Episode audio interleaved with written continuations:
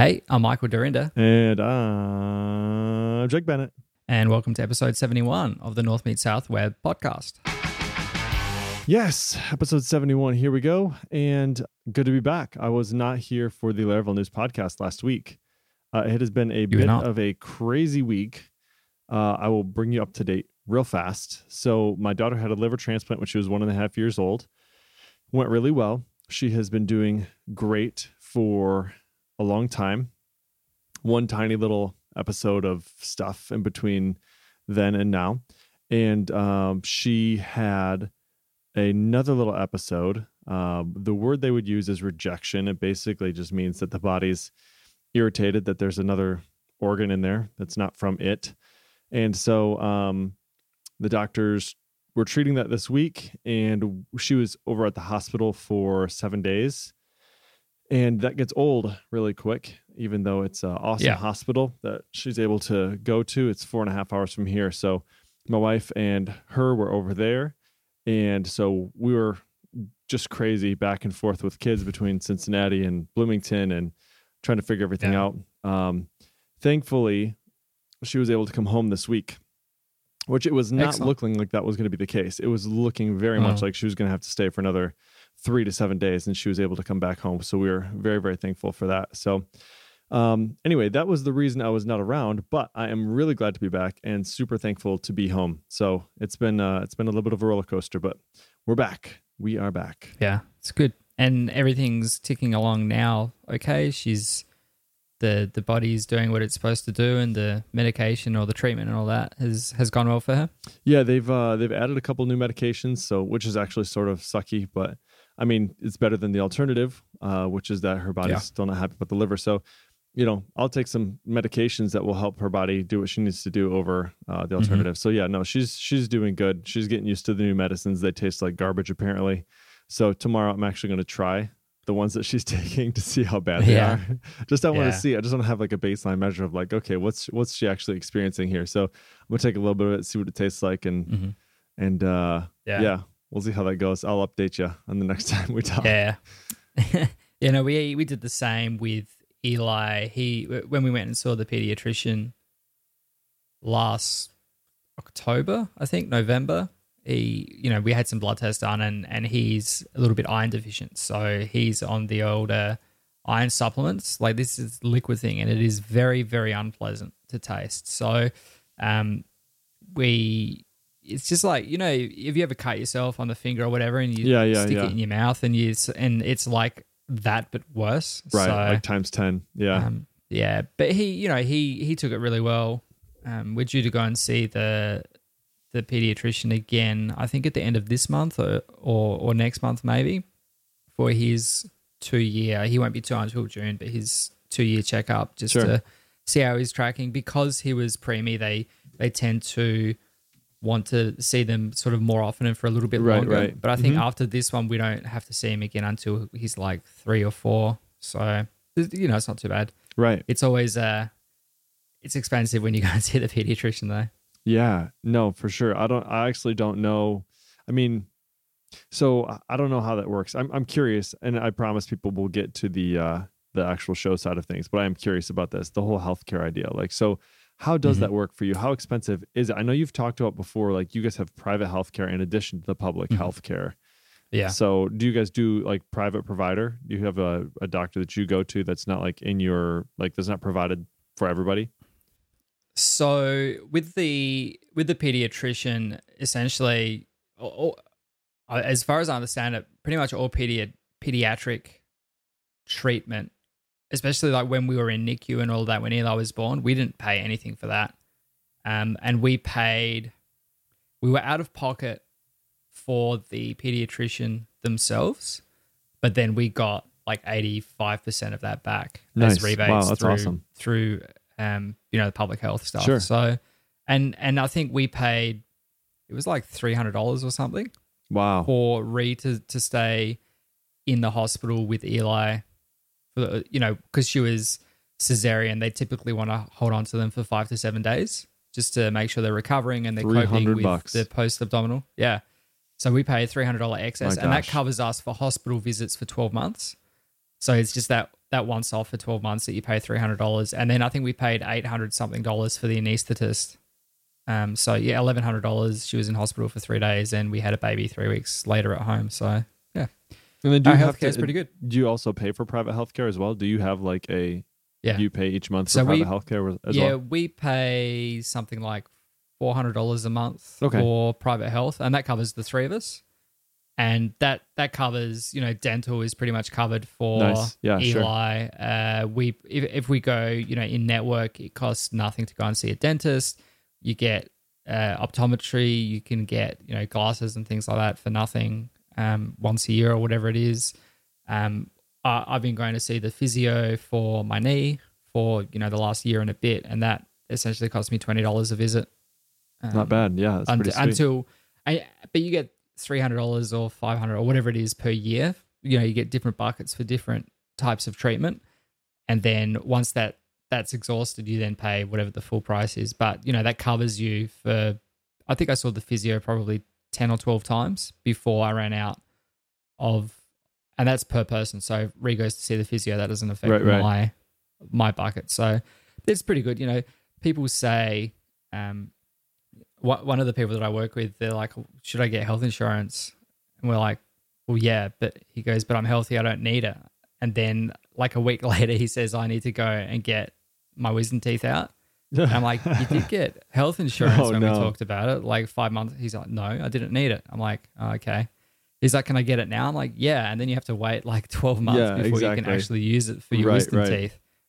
He's like, "Is it expensive?" I'm like, depending on what they have to do, it could be day surgery, in which case, yeah, it's expensive. right. Exactly. Yep. Yep. Wisdom teeth can be pricey. Yeah. It's um it's one of those things, you know, insurance is one of those things. And you know, because you work in insurance. Yep. Bro, it's, okay. Uh, it's one of those things that you don't need it until you do. And I'd rather have it and not need it than not have it. Yeah. It's one of those things you purchase hoping to never have to use, but when you do, it's it's Yeah. nice. So, for instance, we got in a car wreck a couple of weeks ago. Girl pulled out right This is news us. to me. Bam. Yeah. Okay. So we were all in the car, all of the kids and the wife. We're all in the car together. That's the horror scenario right there. Right. And so we're all driving and heading southbound. A girl turns right in front of us, like turning left, like right in front of us. Can't, no way we can stop. I slam on the Mm. brakes and go right T boner right in the passenger Yeah. side, like center line. Oh, Smashed both her doors in. Nobody can get out of that side of the car. We pull Ugh. off to the side. A guy in a truck.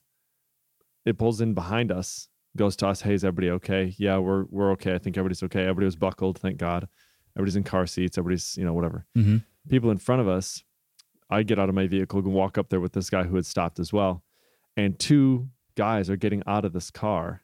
The girl who's the driver is still in the car. Two guys get out of the car and leave, and the the guy is like, "Who are they? Like, where are they going?" She's like, "I I don't know." He's like, "Well, I'm an off-duty police officer. Do they have warrants out for their arrest or anything?" And she's like, "Um, I don't know." And he's like, "Okay, well, we're gonna get a police report. I'm gonna call some people. They're gonna be over here in just a minute. They need to be back here." Five Yeah. police cars roll up. Five police cars. They're like going down up and down the street with lights. Like, which way did they go? It was crazy. Wow. That's crazy. it was crazy. crazy. So she, I'm like, oh boy, I hope she has insurance. She has paperwork. We're all good. Awesome. Start getting my vehicle repaired. Her insurance company calls me and says, yeah, it's under investigation. Come to find out she doesn't have insurance. So I'm out my Oh. deductible, which whatever it sucks. That it's like, it's, it'll end up being like about 600, 700 bucks to get my car Yeah. repaired and all this stuff after my Yeah. insurance covers it. But Yeah, and then your insurance goes up next year. yeah, exactly. But that's the exact Yeah. scenario that my office handles. So we end Yeah. up pursuing that responsible party that didn't have insurance. So, Mm-hmm. Oh my word. Sorry, people who are listening. This is like all these personal. this is like our catch up time. We don't get to talk about very it. often. So Look, Adam's about to go on I going know. down to Florida know, for a week right? of vacation. He can just suck it up. Um. Yeah, my uh, my brother was um in an accident similar to that, uh, probably about a month ago now, where he was going he was going straight through a green light, and this car was coming in the opposite direction to turn right. So similar situation to you, right? Um, but obviously the other way around because we drive on the right side of the road and you don't. And oh right, yeah. yeah, he he was going straight and she like turned and like just turned in to hit the side of his car. So that was a write off for him. He he cracked his hip and was like on Oh crutches for a couple of weeks because there's not really anything they can do about it. They can't cast it or anything. We were kind of hoping that he'd be in one of those you know yeah, adult like diaper diapers. type Yep, things, but, exactly. but but no, nothing like that. But That's yeah, hilarious. just just on that like no insurance thing, I, I I can't believe it happened the way it did. But I was I was at work. It was a it was a red light. I was turning right, and the car in front of me puts their like reverse lights on, and I'm like, what are they doing? And then they start reversing, and they were you know I was like a car and a half length behind them, so I'm like they'll see me and they'll stop, and then they just kept coming, and eventually I just like ram on the the um the horn. No, they just just back straight into me at a at a red light, like as Oh I was stopped at the intersection. And this was around the corner from work, like the last intersection around the corner. So we go around onto the side street, we pull over, and and the front of my car's like crumpled in because that's how they're made these days to just disintegrate when when you breathe on them. And uh, his car was a bit older, and um, so it it didn't quite do as well um, in terms of like it didn't have as much damage. So, you know, we exchanged details. We we sent it off to the insurance, and um, you know, like probably about two months ago, I had this accident this time last year.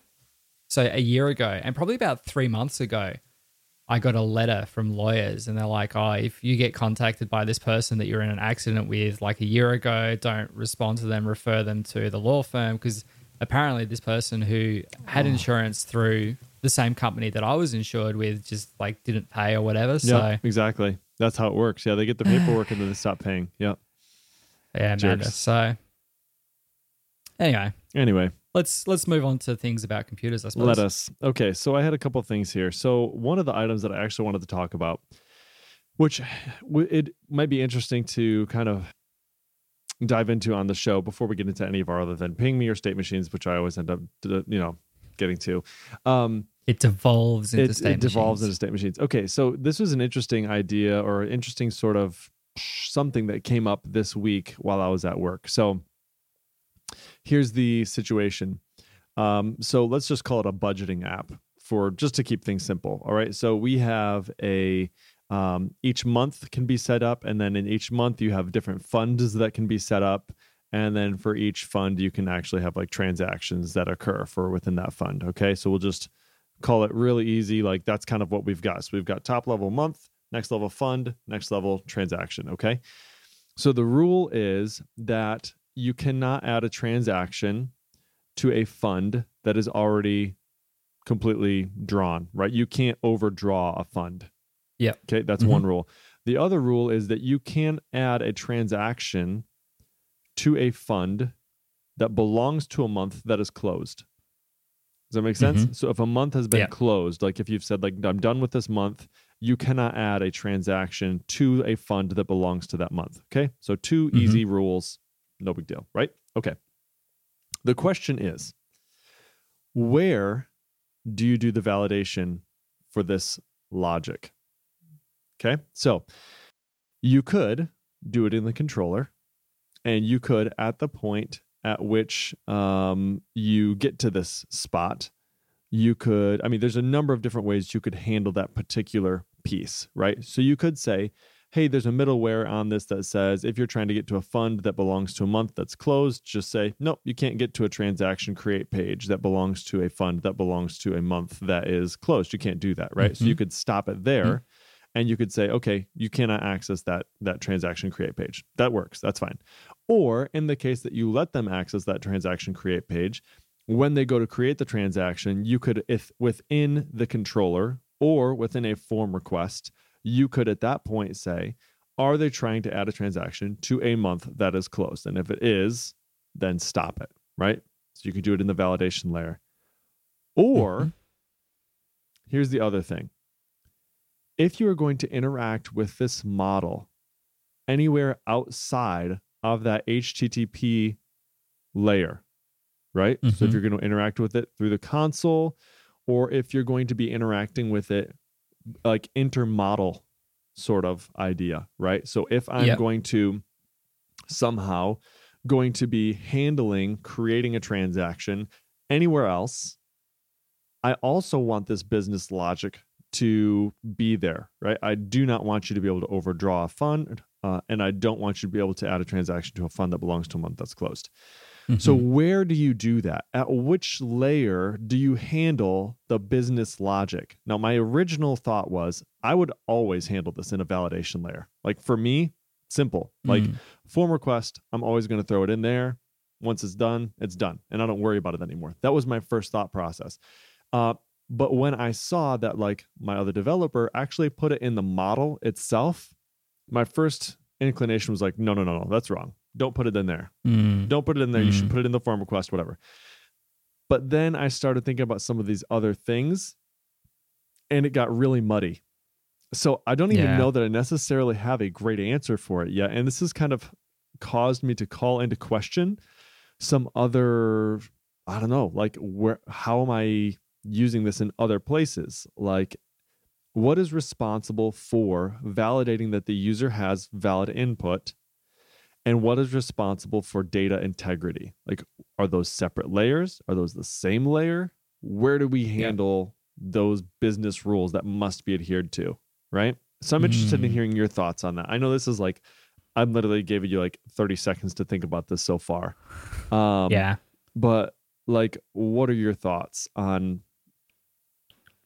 that. So, assuming you're going to allow the user to view the create transaction page, which is mistake one in I my would- opinion like i don't sh- yes, but assuming you do let them do that, I would still be putting the validation in the form request to prevent them from submitting it. And even if you don't allow them to view the create transaction page, I would still be putting the validation in the controller to prevent them from doing that.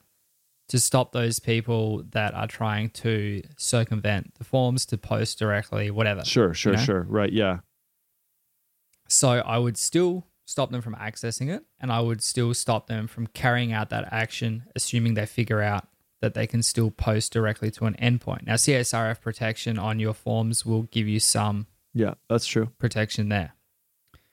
In terms of doing validation in the model, classically you wouldn't do it if you're going to adhere to the solid principles. The model, or even if you're just adhering to an MVC architecture, you probably wouldn't put that kind of functionality in the model. Um, but then you you still probably want some way of having like just a standalone validation object. Something that you could just be like validate whatever is happening that you could pass some inputs into it. Um within the context of a model, I think that's janky. And I think this is getting into that um, duplication is better than the wrong abstraction territory. Mhm. Interesting, Maybe sure. you just maybe you just you know it's it's two places or three places. Maybe it's okay to just have the validation in the middleware and then have the validation in the form request and then I mean it depends on how you're accessing the model method. Um, would you wrap the validation around access to that? Um, if you're not using a controller to get to it, what is what is the authorization mechanism? And that's that's where I'm kind of a bit fuzzy on it. There's, I'm sure I've seen a talk. It may have even been David that when he spoke at Laracon AU that he spoke about this having like standalone validation things Mhm. or or shoving things through a pipeline. Yeah sure. You could you could probably do you know pass it through a pipeline and it, and and one of those pipeline steps is to validate what you're about to do to that model and then have that bail out of the process. Maybe that's a good way of doing it. Um yeah it's uh without without seeing some code and without having a a deeper think about it i don't Yeah. have an immediate solution No, that's kind of where I, I landed too. I'm like, man, you know, I don't really know that I have a great reason for saying, no, you can't put this in there. Um, except for to say, so there was a couple things that came to mind. Um, number one, I thought it was interesting because when I'm going to do this, I can see the business logic in that location, right? I can see it right there. I, it's like add transaction. So like fund has like add transaction, right? And so when you call fund add transaction, that's where it's actually doing that validation piece. So I can look and see when I'm adding a transaction, then there we go. But mm-hmm. this doesn't stop anybody from saying fund transactions, create or save, right? You know what I'm saying? Just getting mm-hmm. around it by basically using Laravel's default relationships. Like it doesn't stop anybody from doing that. You know what I'm saying? Yeah. It only works yeah. if you're using funds add transaction. Yeah. So I mean, there's still ways but around that, it. Is the problem? Then, you know what yeah. I'm saying? But that's then up to the developer. The developer would have to put those workarounds in there, and that would have to go through code review and yeah, or they would have to, or they would have to not realize that add transaction is there. So what I'm saying is, I think this is a false protection. I don't really think that mm. this is the solution. This is the one the only way that you could you know protect yourself and have data integrity here. I think at the end of the day tests are the kind of the hero. I think that the other thing that it comes down to is you need to have good documentation around this business logic and these business rules so that the next developer mm-hmm. who's coming behind you can see oh oh i see. Like so two things for me. Tests and hopefully your tests are good documentation so you can see when you're adding a transaction. You can see in your tests, can I add a transaction to a month that is closed? Also, can I add a transaction that will exceed the balance of a fund, right? Hopefully, like in your transaction tests, you can see that, right? And if you can see that, then you have documentation that acts as your documentation to let the next developer know you can't do that. This is something you can't do, right? Now, how yeah. you do that, there's no I mean, there's no limit to the number of ways you could do that. I mean, there, obviously there actually is, but there is a ton of different ways you could you could handle that, right? So yeah. whether you handle it with a form request uh, or whether you handle it with in the model or whatever, um, you should have a test that you're writing when you're writing the code uh, to validate that it actually is going to work. And in the thing, yeah. the thing that I think I have the issue with right now is this is not being used anywhere yet, right? Mm-hmm. Everything up to this point, all of our tests would point to being validated by the form request itself. This is just sort of a in case in the future, maybe we end up having this. And that to me, I think is what feels a little bit gross. Is mm-hmm. I, I hate uh, these sort of when you do this, what ends up happening is you end up with these checks all the way through your code base, all over the place because it's like, well, in case I didn't check it, I'm going to check it one more time. And then if I maybe got to this layer somehow and I, I didn't check mm-hmm. it yet, let me check it again. And so what you end up with is every single method that's interacting with this thing, you have these conditional checks and you have these guards yeah. and these throwing exceptions or abort or whatever, right? Depending on which layer you're in. And it just kind of drives me crazy. So, yeah. um, yeah, Maybe that's know. a sign that you need to, and that's where I said this validation object kind of thing comes into it, where you want to consolidate all of those checks. Um, yeah, no, I think and at least fair. that you've got one place to do it, and then you can just defer to that. But what that looks like and how, you know, I assume you could just new up a validation. You know, you can you can new up the validator using the facade or whatever, and then run the checks through there. It's getting the data into that object in a consistent way. And if you know that you need to have a, a user, a month, a transaction amount, you know, these are the three things, for example, that you need to validate.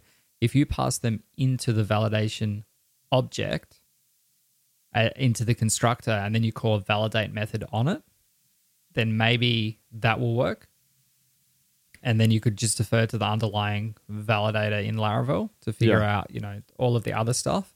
Mm-hmm. And at least that way you're consolidating all your rules and all of that kind of functionality as well into one place rather than having to sprinkle the checks all through your app and then having, as you say, aborts and abort ifs and, and all that kind of stuff all over the place. So yeah, that would allow you could be one one approach.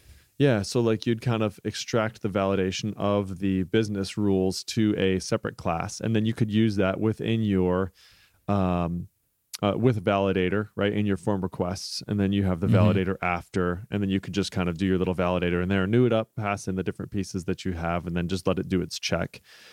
And then yeah. you could also do the same thing in your add transaction if you really cared to. um, Mm. just so that your class is is tested. That one class that handles the validation is tested, and then you know it's kind of in a couple different places wherever you wanted to do those those checks. Yeah, I think I can see that. Um, I think for me, the general rule that I would probably apply to this would be don't write that code until you know that it's being used. Right. So if you're if you're Yeah. if you have a use case where add add transaction is going to be called and it's possible that it could get through without having been checked first, then then write that validation in that model method, right? But not until you do, Yeah. right? This this idea that like, well, we're going to write stuff just in case it needs to eventually, I think is a great recipe for bloat all over the place, right? Because Yeah. you just get these conditional checks everywhere. And it's always like in the in the concern of like, well, we just want to make sure, and that's that's fine. But write Mm. that test and write that code when you're actually going to be utilizing it. You know what I mean? Yeah. Yeah. I think I think that makes perfect sense. Yeah, yeah. So anyway, I let it slide this time, and I'm a little bit. Mm, I'm not sure. It's one of those. You things, just have to be careful if you see it again. Yeah, it's one of those apps where it's like, um, it's not throwaway, but it's not like the end of the world. It's not mission critical at Mhm. all, and it's not Mhm. really. It's it's maybe worth a discussion, but uh, one of the things Yeah. I'm reminded of Jocko Willink. He says like it's not what you. Hmm, what does he say? It's not what you. Ex- oh, what does he say? Dang it! How does he say it?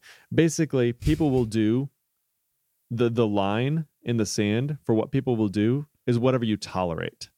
It's not what you preach. Yeah, it's I- what you tolerate, yeah. right? So like I, that's why it's a little bit like, mm, should I go back and say something? And I probably won't for this time. But like if you see it again and you let it slide again, then it's like, well, this has happened a couple times and you've never said anything about it. So why are you bringing it back up to me now? Like I've I've already done this twice. Like I'm just doing it the third time. Why is it a problem all of a sudden now? Is this something Yeah, that's right. other than like an architectural decision? Like this is personal. Like I don't understand why this is a problem.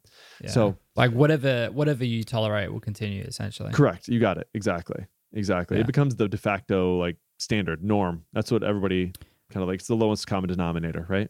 Yeah. Jocko Willink, it's not what you preach, it's what you tolerate. There we go. Yep. I was close.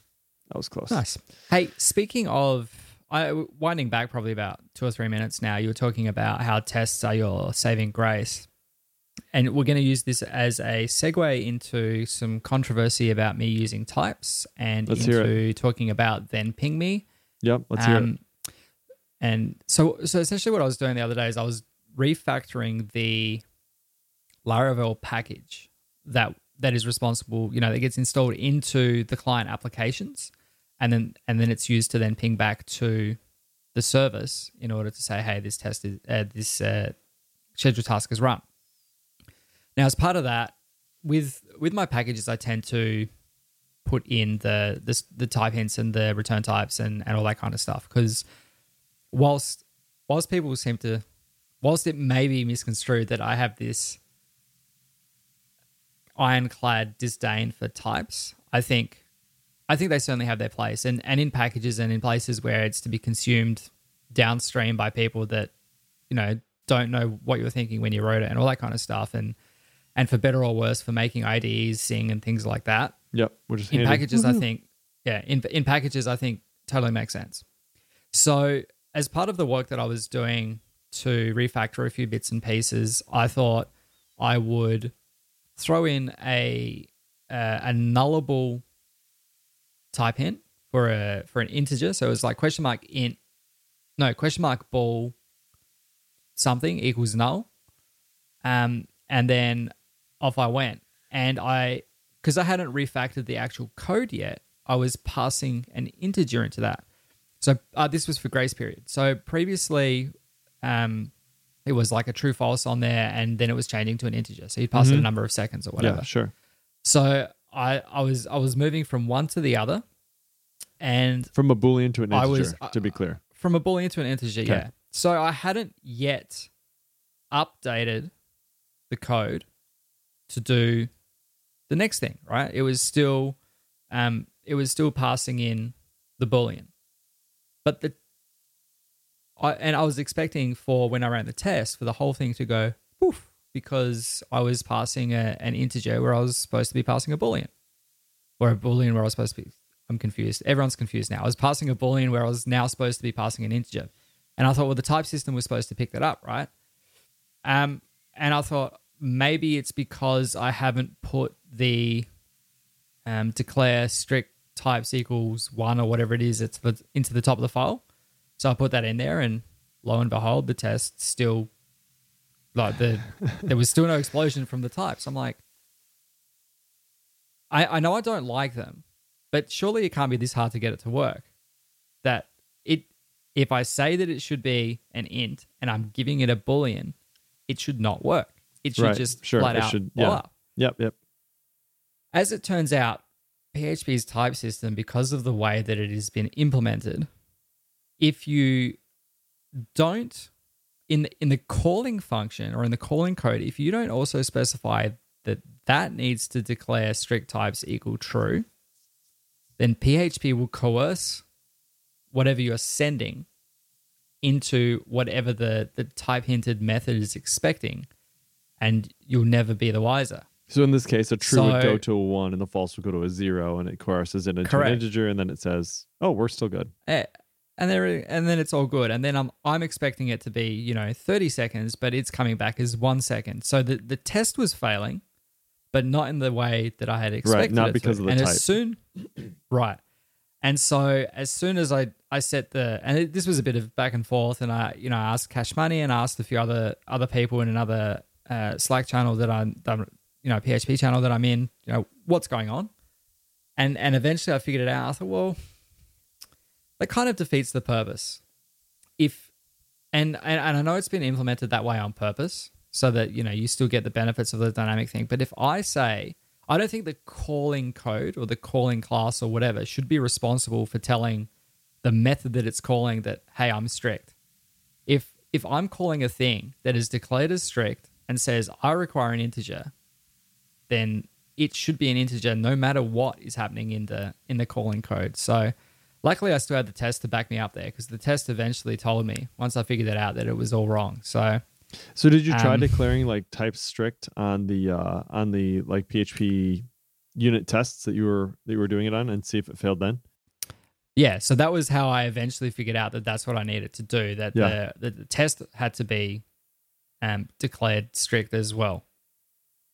And, And then it blew up for you. Did it blow up and then? and then it blew up, but but then it blew up um, first because of the type, and then because the test failed. Right. So the the test was protecting me the whole time, right, sure. whilst the the types only protected me once I put in this dorky hack that has to be added to every file. Every file. So Jeez. Can you declare that in PHP unit? Can you say in your PHP unit.xml like declare strict or something? no, because this is part of PHP. PHP, in order yeah. for the, in order for the the strict typing to be enforced, you need to put this, and you have to remember to put this at the top of every file. Now, if you're using you know snippets or whatever, every time you new up a new class, it will just pop it in there for you. It's fine, but I wonder if that's how everybody else like so the people who are real type evangelists, maybe, I don't know. Like I wonder if Freek, does he use that at the top of every single one of his classes? I can Yeah, imagine he I does. suppose so. Does he? I don't know. Let's have a look. We can have a look. We can have a look. Let's just have a quick poke. I mean, you know, not not that it matters. Um, you know, maybe I was just doing something wrong, and I'm sure someone pointed know. out. I mean, I- it doesn't. I don't think they do. No, it doesn't look like they do use. So they're using the you know type hints and return types and things like that, but they're not doing it using the declare strict. So And to be fair, like in this case, the only reason that it worked is because true can be coerced into a integer, right? And false can be Yeah. coerced into an integer. yeah. So, So, if you were passing in a string, I don't know. Could it? I mean, if you were passing in a string, would it have uh, sent it to a one? I can't imagine it would have. no, because the string would have still been coerced into an integer anyway. It would have. Do you think so? Well, it, well, the string, like if you have the it- literal so, like, string, if string, do, uh, and you cast Well. it to an integer, it becomes it becomes one. So if I say, well, if I say int, and then I say, hey, yeah, I get zero. Mm. so it would still be an integer. It still would work. Yeah, it would still. Geez, jeez, that sucks. It's like any of these primitive types. Like, so if I pass an array, what happens? Yeah, I get zero. Yeah. Wow, that sucks. So it, it was that's pretty it was horrible. Still getting it was still getting an integer at the end of the day, and so it was satisfying the contract of the of the method that hey, I need an integer, and you're giving me an integer. So happy days. So um, I defer to my default position of always have tests. It'll save you when the type hints fail. yeah. So to be honest, That's honest not to you, say I'm I- look. I'm going to continue to use them, Yeah. and and the code that you've been reviewing that I've been writing for the SaaS, I've put the type hints in there as well, largely for your IDE benefit. And honestly, largely also because it's really, I mean, here's the deal. It's really nice to be able to follow around. Oh, this is the exact class. Like, this is Mhm. exactly where we are right here. I can see this. And Yeah. this is what's being passed through and all that. And I don't know. It is really nice. And the, the nice thing is, like, so, um, I don't know. Like, the, I feel like the type system failed here. Like, that sucks. Like, that's Mm. really, really unfortunate. However, I will say, typically, I don't usually I don't usually use the type hint stuff to catch these sorts of I don't know, it sounds so hypocritical though. Like I don't no, I'm not No, I, I totally get that. you know what No, I no, mean? Like I, I do the exact same thing. I'm not using the types to catch that. I was putting the types in there so that it made it clear. And now that I've finally got around to installing, there's a I'll link it in the show notes. There's a a plugin for Vim called COC. It's coc.vim. And Code it essentially hooks into the language the language server. No, not code of conduct. oh my. COC. It's an IntelliSense engine for Vim. So it, it uses the um it's it's conquer of completion is what COC stands for. And it hooks into the language server that you know VS Code uses and all of that in Yeah, order yeah. to provide um, intelligence into coding. Nice. So I do get code completion now and all that kind of stuff and I'm still getting used to how cuz if the thing pops up it doesn't automatically pre-select the first option, which is often the correct option. So if I like type, type, type, and just hit tab, it just puts a tab in instead of selecting the first thing and and, and filling it in. So you know, it's working. It's working nicely. I. I, I still I think it's a tolerable level because I know that we've spoken about in PHP Unit and VS Code they've all got pop-ups and tooltips and all this cruft in the applica- in the UI that just pops up all over the place, which it just annoys me. Like it just gets in my way. I just want to write code. I don't want to see things popping up. And and a lot of the times, I don't know if it it happens in VS Code as well, but it certainly does in in Vim with this plugin.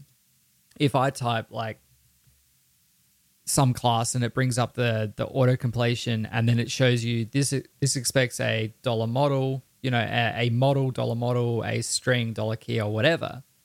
By the time i type the first parameter of model and then hit comma the rest of the the the hint goes away. So i don't actually see the rest of the parameters anymore. Yeah. so i don't know if that's if that's specific to the implementation in vim or not but that's just something that i've been experiencing um and look i'll get over it Yeah.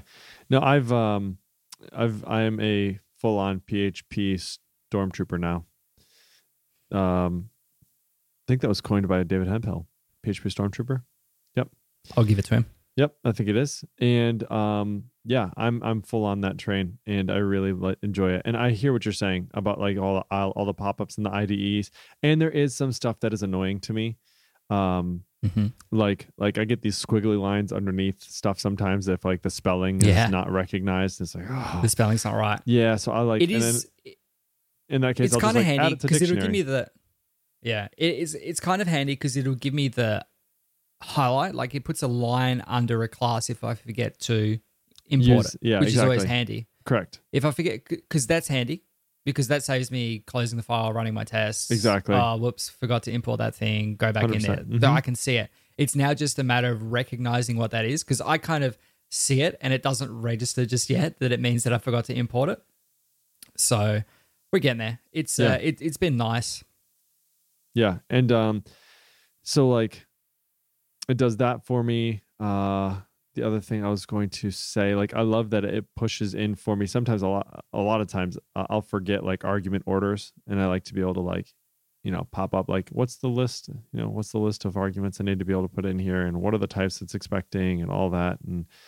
um Mhm. yeah there's some really really nice stuff uh with php unit as well then it just kind of becomes like configuring you know. Oh, also the other day I caught Yeah. a deprecated method that we were using that my IDE told me, oh, this method is deprecated. I was like, oh, cool.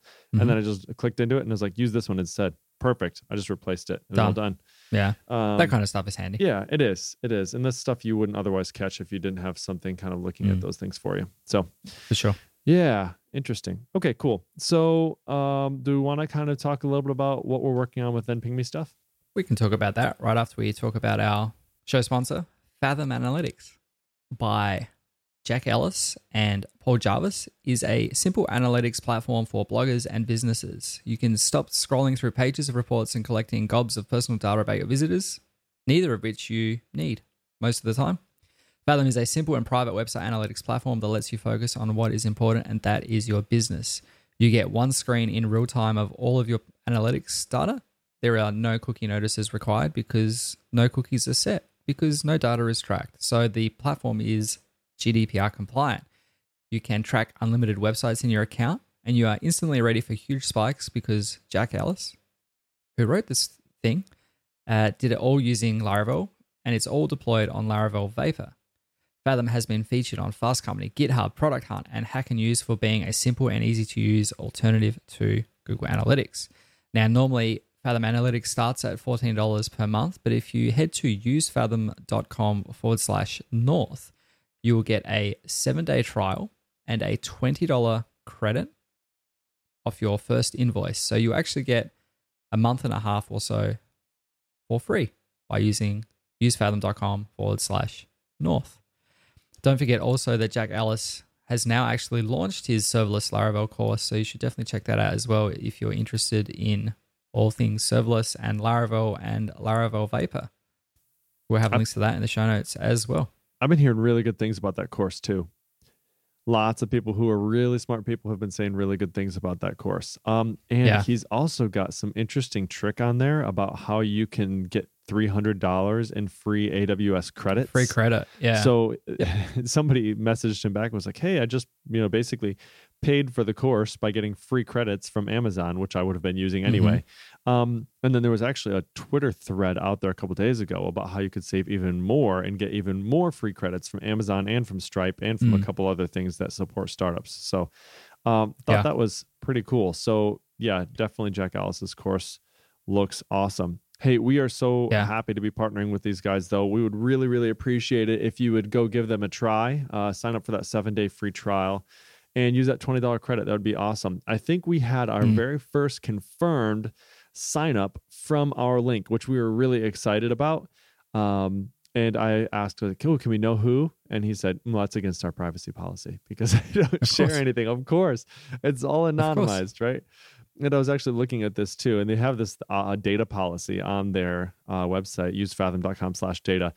And they actually like truly anonymized visitors through complex hashes that makes it impossible to track unique visits uh, at all. So they can't nice. really do that. Like, so it's kind of like when you store a password in a one way hash, right? So that you can only figure out if it's the correct thing by providing the original value. You know what I mean? Like in your Mhm. database, you store it in the Yeah. hash. Yeah. Yeah.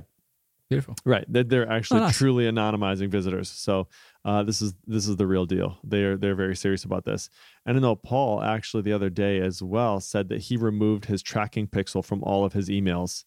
Um, DHH was talking about this too the other day. He's getting some serious DHH love these days because DHH is on this war band like this. You know, he's he is like Yeah. privacy, Mr. Privacy right now. And so He's gone off the deep end. he has, he has, and so Fathom Analytics is uh, definitely benefiting from this because they're on that train as well, and uh, Mhm. we love it.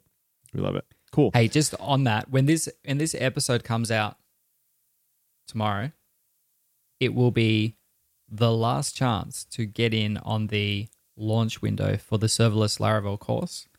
It'll be your last opportunity to save $100 off the ticket price. So be sure to check that out as well at serverlesslaravelcourse.com. Very cool. Okay, so um, yeah, we had a couple things that we've been working on, um, and I just want to say that I have been in love with Notion. You, I think, are the first one who brought that up to me. Notion, and I use it for everything now. Literally, I just Yeah. love it. It's so great. uh, organizes all of my stuff for me, and it's so. Oh man, I don't know. It's just like effortless. I feel like everything I want to Yeah. do in it, it has, and it's, It's just just there. it's Yeah. beautiful. It's usable. It's I can share the pages publicly. Oh my word, that's amazing. So Tailwind is doing this. As uh, Tailwind UI is doing this for all their documentation right now as well. I think so. You're just using a publicly shared Notion page. I know Sizzy is doing that as well. Um, and it's like, why not? I mean, they actually look pretty dang decent, to be real honest. And Mhm. the authoring experience is awesome. Um, and it's real time updates too. So I did this at uh, Yeah. Laracon Online. I just shared some of the notes that I was taking on Twitter and just said, "Hey, here's a note for my Notion pages that I'm writing up. If you're care to follow along, go for it." And uh, a couple people Mhm. did. So pretty cool. Really liking Nice. it. But I'm writing up all the notes that we've kind of made in our discussions um, in here. So, kind of uh, what I'm interested in talking about a little bit here is what the strategy that we're going to use is to move things from one status to another. And uh, yes, state machines, yes, sure, fine, whatever. Uh, but even more than that. So, what we've kind of outlined here is that we have three different layers we have the project, this task, and the execution, right? And what ends up happening is it's just really like this parent child relationship where child events end up almost like bubbling up and affecting parent state. So everything um, the project is the very top level then you have the task and then you have the execution. So um, the task is really the typically the the level of granularity that people are going to be viewing this at. They're going to go to the project but then they're going to want to see all the tasks that are kind of running and what's the current status. Are those tasks healthy? Are they um you know are they running? Where are they at? Like that's that's the whole point of this thing is like we want to make sure our tasks Yeah. are running right? But in addition to the tasks the one layer underneath them is execution and typically, what's going to happen is, is the thing that's going to update the status of these tasks is going to happen at the task level. Um, in the case that we're checking for a missing task, but outside of that, it's going to happen at the execution level. The execution uh, itself is going to be the thing that's going to cause the status of the task to update. So let me explain that real Mhm. quick. So every minute, we're going to check for missing tasks and anything that is um, kind of over the time that it's supposed to next run uh, will be marked as missing, right? So that task will be marked as missing. will alert the user, hey, this didn't, this didn't, you know, get checked in. It's missing. Okay, so that's the task. That's it. That's the only time the task updates itself to be going from healthy or passing or whatever we're calling it to missing. That's it. Mhm. Just that check for missing Yep. tasks. Outside of that, everything depends on the execution. So if the execution has fired, right, it's not going to be missing. The execution has checked in at all, if it has started, that task will be moved from passing to running, right? It's now running. There's an execution in place, it's running. And then that execution has a couple different things that could possibly happen to it. It's either going to send a finished event, at which case that execution will be marked as finished and that task will be marked as passing. There you go, all done. If that execution fails to finish, fails to send a finished event, we at this point now have this check for missing executions. This is another job that runs every minute. And what it does is it looks for any executions that have been started but have not yet finished and are outside of the window of time that we are allowing this execution to run for. If that execution runs for too long, it goes to failed because it means it started, but it never finished, which means it failed. That's what happened, right? So if that fails, then the task status goes to uh, not missing at this point, but now failed, right? So that's kind of the flow that we have, and really what it is is it kind of like is um, these nested states, if you will, right? So you have a state that the task can be in, and then you have these uh, child states that the execution can be in that will that will affect the parent. So it may sound somewhat trivial, but if you think about it for longer than like a couple minutes, this stuff actually becomes it can get quite complicated depending on how things are checking in, how things are. Um, if it's started but hasn't yet finished and the task is in which state does the task still need to check for missing tasks does it not um, all these different pieces and it, it really is dependent on one column on each of these which is the status column right and that's where obviously this big drum that i've been banging for forever uh, makes this stuff really reliable and really helpful which is uh, state state machines um, Yeah. and being able to model them with those so that's kind of the next big thing that I'm working on. You've really nailed down kind of how we're tracking task executions. um, using some of the secret sauce with uh, these different. Um, I'm trying to remember what the what the actual word is that the mutex right Fingerprint. the, the fingerprint. fingerprint. Yeah, you're fingerprinting each one of these tasks uh, and each one of these executions that belong to these tasks. So now we've got that nailed down. Mhm. Now it's on to me to write the state machines and uh, really kind of the to chart it all out how this is going to work. So I've got a pretty good document here for how that's going to work. Um, and I'm really kind of happy with what we came up with. I think it's going to give a good level of granularity without going like whole hog. Because the next thing after this, if this doesn't work, we are going to event sourcing. That's that's really like the next thing, honestly. Yeah. Um, and I mean, I don't know. I, I'm not like against it. It just is a little bit scary to me. Event sourcing is. I'm not sure why. yeah. It just is. Do you know what? Do you know what I would suggest? Just in case we do have to go down the event sourcing path, Hit me. is that every time you change the status of of a of a model or a or a you know of a task or an execution or whatever, Yep. is I would fire an event anyway. Like just fire an event. You don't have to register any listeners for it, but just fire the events. Yeah, sure. Because it'll save you from having to double back and do it later and find all the places. Yeah. And that way you can just put the test in there now using the event fake that, you know, event fake. Absolutely. Our, No, that's a you know, great idea. Event was, uh, assert was sent or whatever it is, assert dispatched, um, task went missing or task completed or whatever. Like if we're putting all of that stuff in now, then if we have to change it later, then there's no problem. And the fact that we're not storing those events doesn't matter Right. we could hook into those events for storage or for logging or whatever, um, separate to having to, to you know store the the data in those events. So Sure. No, I, I, think, it'd be fair. worth worthwhile doing it anyway. Yeah, I, I totally agree. No, I think that's a great way to do it actually.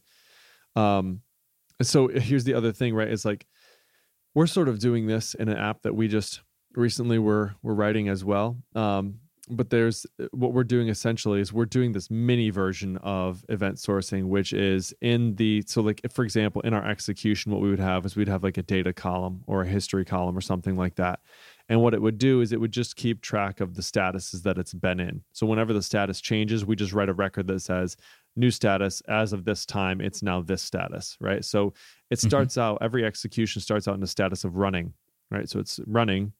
And then if it goes through check for missing executions and it it fails, right? It stops. Uh, it doesn't ever check back in. It goes to a failed status, right? And we could say failed at this time. And then if it ends up checking in after that time, right? Because that can happen, right? That could happen, right? It maybe Yeah. took we timed it out after five minutes, and it took twenty minutes to run, but it did actually check in after that. So now it goes from a failed Mhm. status to actually a passing status, right? It would be nice to be able to see instead of just looking in the database and saying, "Oh, looks like it's passing." Well, yes, it was passing, but at one point it actually failed, right? And you Yeah. kind of need to have a record of that. So, really, what I'm talking about right now is event sourcing. It's just not full on event sourcing. It's just kind of like more of a uh, historical record, and we can do that without doing full on event sourcing. Um, Yeah. The thing that about event sourcing that I think confuses me and scares me a little bit is like it seems like you have to reassemble the world every time you get to a page. It seems like you have to take all the events and kind of run them through. No, because you have this aggregate no, root no, that no, you're no. that you're storing in the database. Well, no, when you're viewing a page, you're seeing that resource at the current point in time. The whole point of tracking the events historically is to be able to replay things or to say, hey, now we want to be able to do this thing. And so you go and you replay all of the events from day whatever until now, and as if that thing had been there before. And then you've got the, the state at each of those points in time to be able to reconstruct the model up to now. So, for example, And what do they call it? Projections, I- right? They call it a projection. Yeah. Oh yeah, I'm not I'm not going to pretend to know what the terminology is. I'm just going to talk very loosely about the theory. So, for example, if I had a customer that signed up a year ago and I said customer signed up, and then three months after that, they changed plan, and then I said customer changed plan. And then um, three months after that, they changed plan again. And then three months after that, some other event happened, right? So that's, let's say that's 12 months. Now, let's say we wanted to send an event to let's let's say we decided to start using Baremetrics. And we wanted to see historically when that customer had changed plans and how that affected MRR. So we would go back to the start, you know, the beginning of time as we know it, to when that customer signed up, and we would use the the events that we've stored for those plan changes to send an event to Baremetrics to say on this date the customer changed from the $50 plan to the $60 plan. And then they changed from the $60 plan to the $70 plan. And then they changed from the $70 plan all the way back down to the $50 plan. Now, 12 months ago, I didn't know that I wanted that information. But because I was dispatching the events and I was storing them, you know, I had them in the event store, I can go back and say, right, well, this is what has to happen when that event is fired, and off off it goes. So I can retrospectively figure out what my MRR was by by shoving it, you know, by punting that into Baremetrics from when that customer first joined until now. And you do that for every customer. And replaying all these projections can take time depending on what you're doing. You know, sending HTTP requests to Baremetrics is going to take some time, and especially if you've got thousands of customers. But the fact that you can do that is really cool retrospectively. Whereas yeah. right now, we don't have any of that stuff. So if someone says to me, How many customers did we have a year ago compared to now? Well, I've got to go and write some gnarly queries that look at the, yeah, if you the can even do start it, date. right. Yeah, luckily we have a service start date and a service end date. So I can pick a date in history and say select count staff from services where start date is not null and start date is less than or equal to today and end date is null or end date is greater than today. So I can reconstruct because I have those two dates. I know when that service started and when it ended. But to do that every time is not great and it's kind of slow, especially as that number of customers starts to increase over time.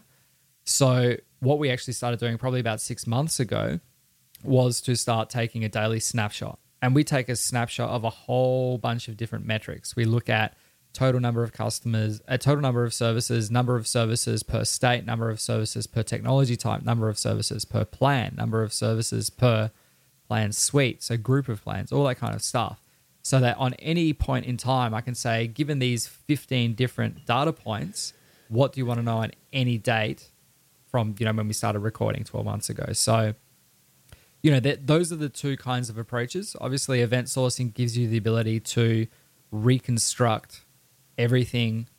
And so you're going back to the Baremetrics example, um, you could, assuming that you stored all of those events for the last 12 months, reconstruct a history as though you were using Baremetrics the whole time. Sure, right. But it's not as though you're reconstructing that every time you view the resource. You just yeah. see the snapshot of like right now as though you weren't using event sourcing at all. But mm-hmm. event sourcing is incredibly powerful for reporting and audit and and you know being able to introduce functionality retrospectively. Right. Right. Which, like, in a situation like ours, actually totally makes sense. So, yeah, I've got a little bit of homework ahead of me. We'll see. I may, I may end up yet looking at it and be like, mm, if it's really not that much more work, I might just chuck it in there. We'll see. Spatie yeah. has a really I mean, great the, package for this with events, uh, EventSauce. So I don't know. We'll yeah. see. At the very least, I would fire the events, even if we don't do anything with them. Yes. If it's yep. not much more work to store the events, you could probably store them.